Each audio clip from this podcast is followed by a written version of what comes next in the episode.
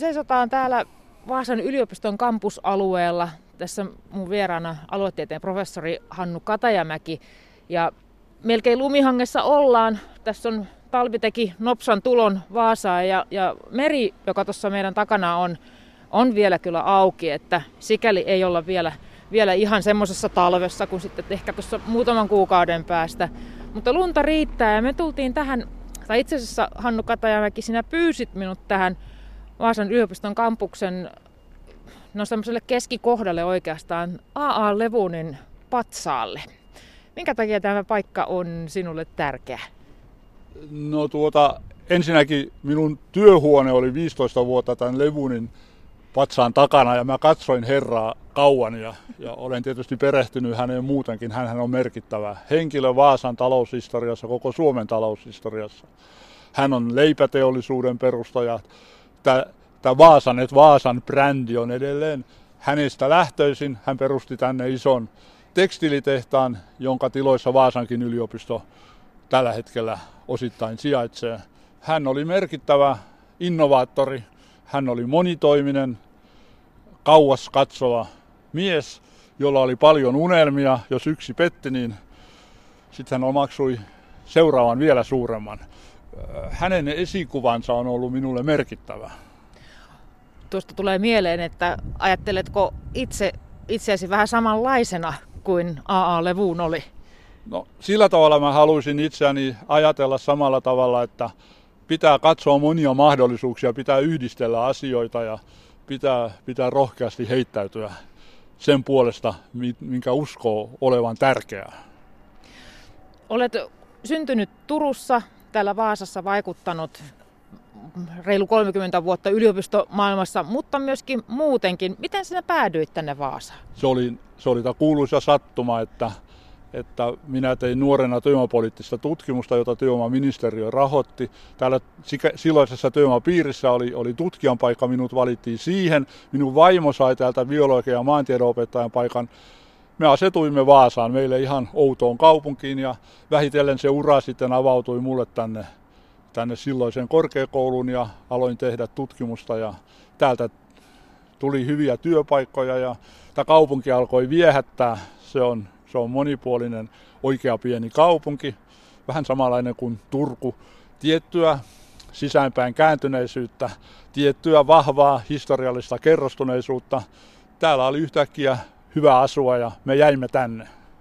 Ja aika monta kymmentä vuotta sitten, sitten oli hyvä asua, mutta varmaan vieläkin olisi, mutta nyt eläkepäivät, eläkepäivät kutsuvat. Mutta onko niin, että myöskin Turku kutsuu yhä vahvemmin. Joo, jo, tämä, oli, tämä on sitten tämä turkulaisuus on jotenkin niin syvällä. Ja, ja, ja meillä oli aika pitkään tämmöinen niin sanottu kakkosasunto Turun keskustassa siinä, siinä tuota, hyvällä paikalla ja vietimme siellä lomia ja ajattelimme, että sitten kun eläkkeellä ollaan, niin ollaan molemmilla paikoilla, mutta jotenkin sitten todettiin, että että eläkepäivinä se, se, se Turku on ehkä sitten monipuolisempi paikka elää kuin tämä Vaasa. Ja onhan tämä Vaasa olemassa, me voimme aina täällä käydä meillä. Me olemme vaasalaisia ja turkulaisia vaimoni kanssa ja, ja, ja tuota, meidän sielut leijailemat tässä kahden kaupungin välissä. Turku jollakin lailla, kun olen siellä syntynyt, olen syntynyt Heidekeenin synnytyslaitokselle. Jokainen minun ikäinen turkulainen tietää, mikä aateluuden merkki se on, kun on syntynyt Heidekeenillä. Niin, niin tuota, jotenkin se sitten vaan voitti ja onhan siellä se Aurajoki Turussa, niin. joka on rakas joki ja merkittävä joki. Sinulla on kuitenkin erittäin mittava ura täällä, täällä Vaasan päässä, myöskin kunnallispolitiikassa olit mukana pitkään, monta monta valtuustokautta olit. Sä oot puhunut semmoisesta kuin kaksoisidentiteetistä. Tai taidat, oot tutkinutkin sitä taidat olla itse aika hyvä malliesimerkki tästä. Joo, minulla on kahden, kahteen paikkaan niin kuin intohimoinen suhde, ja Vaasaan ja, ja Turkuun. Ja, ja tuota, se on valtava rikkaus mun elämässä. Täällä Vaasassa mä opin myöskin oikeasti ymmärtämään, mikä on kaksikielinen kulttuuri, mitä on elävä kaksikielisyys. Täällä mä löysin ääneni myöskin ruotsiksi ja mä olen siitä erittäin ylpeä. Turussa se ei olisi koskaan toteutunut ja, ja tuota, tämä on, tää on hienoa myöskin ollut kokea näin täällä Vaasassa. Ja sitten se, että mä olin kunnallispolitiikassa niin pitkään, niin mä ihan uudella tavalla näin tämän kaupungin ja pääsin sen ytimeen jollakin lailla. Ja, ja ymmärrän omasta mielestäni tämän, tämän kaupungin sielua. Joo, sieltä kunnallispolitiikasta käsin varmasti näkyi kaikenlaista mielenkiintoista ja näiden vuosikymmenien aikana on paljon tapahtunut sekä yliopistolla että myöskin tietysti kaupungissa. Mitä on semmoisia, jotka, jotka ovat jääneet mieleen tämmöisistä isoimmista asioista tai isoimmista muutoksista? No tietysti jos puhutaan ihan tästä yliopistosta, kun mä tulin tänne pieneen korkeakouluun, se sijaitsi eri puolilla, eri yksiköissä ympäri kaupunkia. Ja sitten aikanaan päädyttiin tänne Palosaarelle. Tänne tuli nämä uudisrakennukset. Täällä on sitten tämä vanha tehdasmiljö, jossa osittain ollaan hieno monikerroksinen ympäristö. Se, että saatiin tämä hieno kampusalue tänne, niin se on, se on valtavan hieno voitto. Ja myöskin kaupungin päättäjät siinä toimii kerrankin mallikelpoisesti, että tämä hieno alue saatiin syntymään. Ja tietysti toinen sellainen merkittävä asia on, että uutena tässä vaasalaisen pohjalaisen taloushistorian ketjussa muotoutui tämä Pohjoismaiden suurin ympäristöalan yritysten keskittymä, jonka ytimessä siis on nämä suuret yritykset Wärtsilä, ABP, Vakon. Se, että siitä on tullut näin merkittävä ilmiö tästä, tästä yrityskeskittymästä, energia-alan yritysten keskittymästä, niin se on tapahtunut jollakin lailla erilaisten sattumusten kautta tässä. Vai vihkaan palaset on loksahtaneet kohdalleen ja nyt se on todella merkittävä, myöskin valtakunnallisesti merkittävä ilmiö ja erittäin iloinen olen siitä, että aletaan myöskin huomata, että tämä on valtakunnallisesti tärkeä keskittymä tai Vaasa ja hyvin valovoimainen erilaisilla indikaattoreilla tämä menee aina kärkeen. Ja sitten jos mennään Turkuun vähän, niin mä olen myöskin siitä tyytyväinen, koska monet tämmöiset suurkaupunkiteoreetikot on nähneet Turun niin kuin menneenä paikkana, mutta ei se näin ole. Tämä Mayerin telakan tulo Turkuun on nostanut turkulaisen telakkateollisuuden jälleen niin kuin gloriaan ja, ja nousuun ja, ja mä iloitsen näiden kahden rakkaan kaupunkini menestyksestä. Aluetieteen professori Hannu Katajamäki, sinä olet ollut aina semmoinen no, maaseudun puolesta puhuja, paikallisuuden, alueellisuuden puolesta puhuja, et pelkästään siitä lähtien, kun sinut nimettiin aluetieteen professoriksi, vaan ihan aina. Mikä siinä on, että, että sinä haluat antaa äänen maaseudulle ja paikallisuudelle? Minähän olen kotoisin Turusta Nummenmäeltä, joka oli minun nuoruudessani ylpeä työläiskaupungin osa, tämmöinen tiheä yhteisöllisyyden paikka ja, ja, ja tuota, mä, mä näin niin kuin paikan voiman siinä, siinä nuoruuden ympäristössäni ja sen paikan voiman tärkeyden. Ja, ja tuota, tämmöinen paikkaperustaisuus ei ole koskaan minusta lähtenyt. Se, että minusta tuli maaseutututkija onkin sitten erikoista, kun, kun tuota, minuthan yllättäen valittiin aikanaan Seinäjoelle Helsingin yliopiston uuden laitoksen maaseudun tutkimus- ja koulutuskeskuksen johtajaksi tuossa 80-luvun lopussa. Nykyään sen nimi on Ruralia instituuttia. Ja mä ryhdyin sitten tutkimaan maaseutua ja sen, sen, sen tuota, kehitysdynamiikkaa ja, ja huomasin, että myös maaseudulla paikallisyhteisöt, kylät on tärkeitä ja, ja maaseutu tarvii tämmöistä laaja-alaista näkökulmaa. Maaseutu on paljon muutakin kuin maatalous. Maaseutu voi vastata monenlaiseen yhteiskunnalliseen kysyntään maaseutu on mahdollisuuksien paikka. Ja jotenkin minulla on sellainen luonne, että mä haluan puolustaa jollakin lailla asioita, jotka on tärkeitä itselleni ja sanotaanko tälle maalle.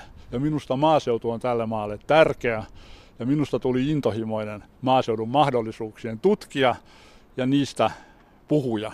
Ja, ja, ja tuota, mä olen kovin jotenkin ollut aika ajoin aika kiusaantunutkin siitä, miten yksipuolisesti Suomen kehitysmahdollisuudet nähdään vain muutaman suuren kaupungin kautta. Kun meillä on laaja maaseutu, laaja maantiede ja tämmöinen hajautettu kilpailukyky on Suomessa ihan todellinen mahdollisuus ja sen, sen tuota, eri elementtejä minä olen halunnut tehdä tiettäväksi. Erilaisia yrittämisen muotoja, erilaisia erikoistumisen muotoja, erilaisia uudenlaisia palveluiden organisointitapoja. Ja kun näitä ei oteta huomioon, niin, ja jos lähdetään vaan tämmöiseen metropolivaltio-ideaan, niin, niin paljon jäädään mahdollisuuksista paitsi. Että se, että minä olen maaseutututkija, ei johdu siitä, että se olisi joku ideologinen valinta, vaan se on valinta siitä, että Suomen kilpailukyky edellyttää monipuolista maaseutua ja sen huomioon ottamista. Jos sitä laiminlyödään, niin me emme ole menestyvä valtio tulevaisuudessa. Onko maaseutua laiminlyöty? On sillä tavalla laiminlyöty, että tätä ei ole haluttu katsoa, tätä maaseudun mahdollisuutta niin kuin, niin kuin riittävästi. Ja, ja tota, se, se, sitä ei haluta nähdä niin kuin sellaisena todellisena, vaan, vaan niin kuin ne kovat asiat vaan on kaupungeissa. Ja tässä mielessä maaseutu on laiminlyöty ja aika usein se sitten typistyy pelkästään maatalouskeskusteluksi. Jos esimerkiksi eduskunnassa puhutaan jostakin maaseutupoliittisesta selonteosta, niin se on sitten maatalouskeskustelua. Etteikö maatalous ole tärkeää, totta kai on, mutta maaseutu on paljon laajempi kokonaisuus kuin vain maatalous. Että kyllä maaseutu sillä tavalla on, on kapeutettu yhteiskunnallisessa keskustelussa ja nyttemmin se on yhä, yhä vähemmin läsnä itse asiassa keskusteluissa. Että maaseudusta ei enää, enää edes kunnolla puhuta, mikä on niin kuin huono asia. Jos otetaan vaikka Juha Sipilän hallituksen ohjelma, ei varmasti ole kertaakaan mainittu koko ohjelmassa sanaa maaseutu. Sen sijaan digitalisaatio vilisee joka sivulla. Haluaisit sen maaseudun sinne entistä ehommin, tai se pitäisi palauttaa siis. Haluaisit palauttaa maaseudun takaisin hallitusohjelmaankin? Kyllä, ja siihen, että se, sitä keskustellaan osana suomalaisen yhteiskunnan tulevaa menestystarinaa.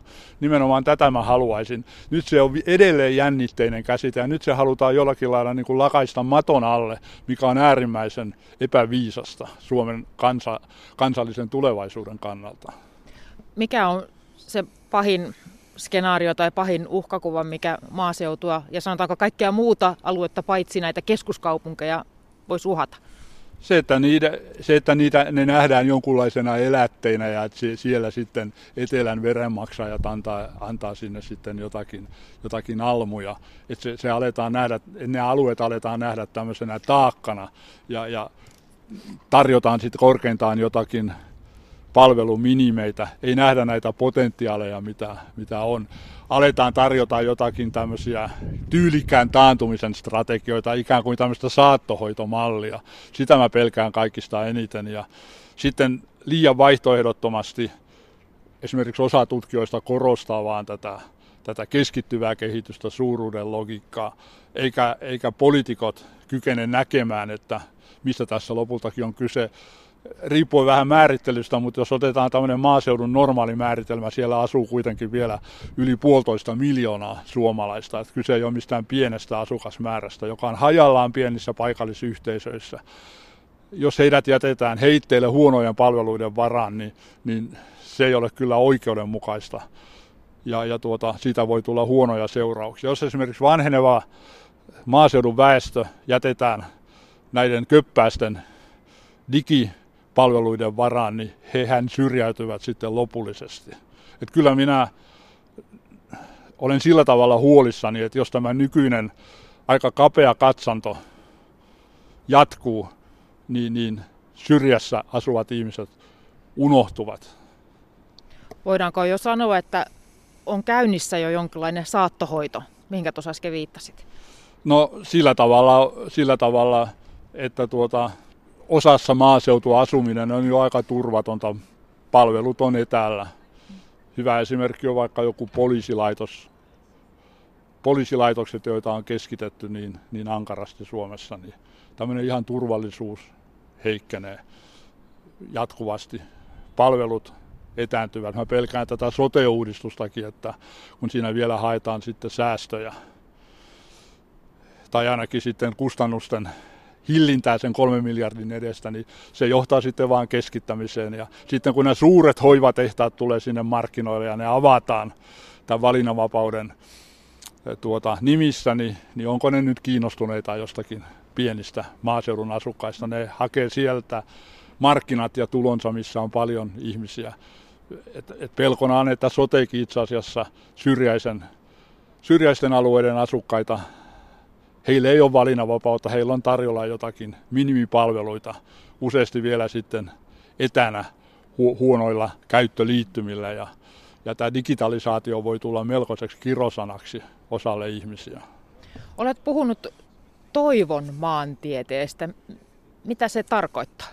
No toivon maantiede tarkoittaa sitä, että toivohan nousee pienistä paikallisyhteisöistä. Jos me luomme edellytyksiä pienille paikallisyhteisöille kehittää, kehittyä niiden omista lähtökohdista, silloin tapahtuu tällainen toivon kierre.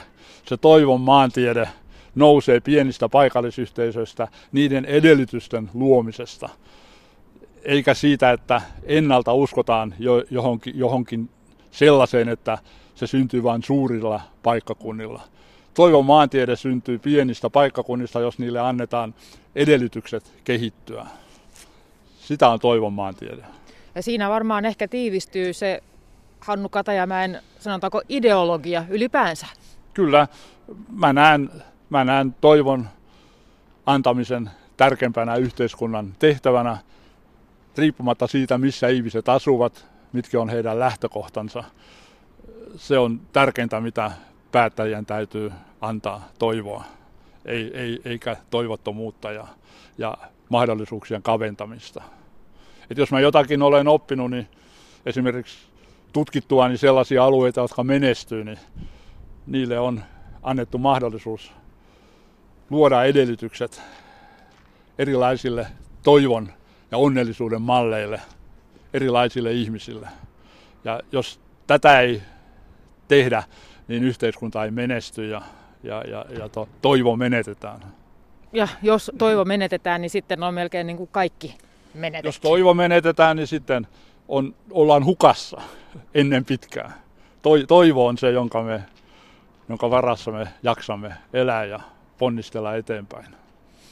Aluetieteen professori Hannu Katajamäki, ollaan tosiaan tässä Vaasan yliopiston kampusalueella. Tässä vanhat tehdasrakennukset, nyttemmin sitten jo tietysti yliopiston käytössä olevat ympäröivät meitä ja meri, meri tuossa vieressä vielä avoimena on. Eli, eli aika kaunis ja upea miljö. Sinä Hannu Katajamäki olit tässä miljöössä hyvinkin tiukasti kiinni sen reilut 30 vuotta, kun olet ollut yliopistolainen täällä Vaasassa. Mitä sinä otat täältä yliopistolta mukaasi, kun lähdet sitten eläkepäiviä viettämään? No tämä on tietysti tämä tämä paikan henki. Tämä, tämä henki on, on täällä hyvä. Se tulee tästä ympäristöstä, näistä rakennuksista. Se tulee tästä pienen yliopiston läheisyydestä. Täällä opettajat tuntee toisensa, henkilökunta tuntee toisensa, opiskelijat me tunnemme.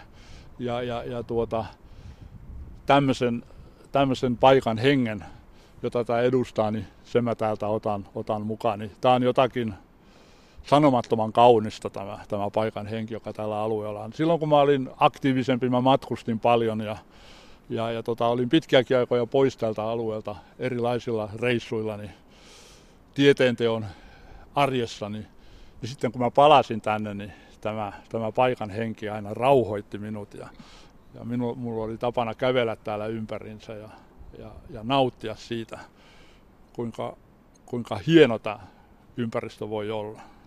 Mikä on sellainen asia urassasi, mistä olet erityisen ylpeä? Kyllä mä varmaan, varmaan tota, on koko urastani ylpeä. Et minusta se on ollut kaunis ura ja kaik, kaikella tavalla niin kun sellainen ura, jota, josta mä nuorena haaveilin. Et mä, olen, mä olen koko urani tyytyväinen ja mä olen siitä ylpeä. Mä olen ylpeä tietystä avauksista, joita mä oon tehnyt esimerkiksi maaseudun, maaseutupolitiikassa – mä olen synnyttänyt tämmöistä käsitteistöä, joiden, jonka avulla maaseutua voidaan ehkä tulkita sillä tavalla, että, että se, se nimenomaan on osa koko yhteiskuntaa, sen kehitysdynamiikka. Mä olen puhunut uudesta maaseudusta, maaseudun kolmannesta tiestä, monimuotoisesta mosaikista. Tämmöiset avaukset, niistä mä olen, niistä mä olen ylpeä.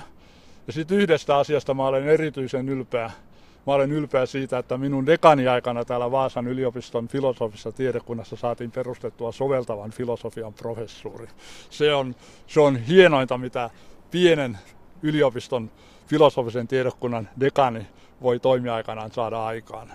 En mä yksin sitä saanut, mutta kyllä mä aika isossa roolissa siinä olin, se täytyy sanoa. Siitä mä olen ylpeä.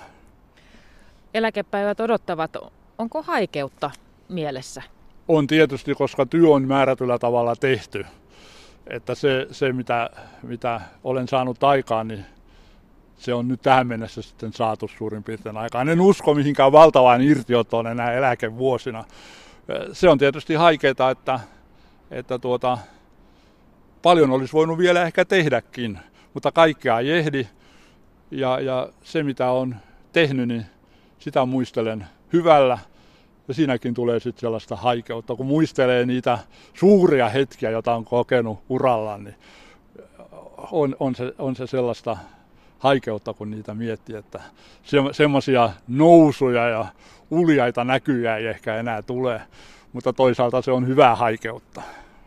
Olet ollut aina aktiivinen keskustelija yhteiskunnallisista asioista, paljon keskustelut. Jatkuuko tämä eläkepäivinä myös? Sitä on vaikea sanoa tässä vaiheessa, kun musta tuntuu, että mä olen kaiken sanonut siinä mielessä, että mä sitten vain toistan sitä, mitä mä olen jo, jo, jo monta kertaa kirjoittanut ja sanonut. Että en mä tiedä, maltanko mä kokonaan olla niin kuin syrjässä keskusteluista. Kyllä mä jo yhden artikkelin olen Turun Sanomiin kirjoittanut nyt, kun me ollaan sinne muutettu, että se tietysti enteilee jotakin, mutta, mutta tuota, nyt mä vedän kyllä henkeä, kun mä jään eläkkeelle. Ja mä toivon, että mä voisin löytää vielä jotakin ehkä uusia näkökulmia siihen, mitä mä pitkällä pitkällä urallani olen, olen tuota, tehnyt, mutta en mä usko, että minun ikäpolveni tutkija enää niin kuin tällä alalla, millä mä oon, niin voi olla mikä semmoinen uudistusten kärkijoukko, että se olisi aika onnetonta. Mutta tuota, mä toivon, että, että mä, mä voisin jollakin lailla kannustaa nuorempia niin, kuin jatkamaan siitä, mihin mä jäin, ja uudistamaan niitä ajatuksia, mitä itse on, on sanonut, että eteenpäin pitää mennä. Mulla on valitettavasti kyllä perspektiivi pidempi taakse kuin eteenpäin. Mutta en mä varmasti kokonaan tämmöistä yhteiskunnallista keskustelua lopeta, mutta sanotaanko niin, että ne suuret avaukset varmasti on tehty.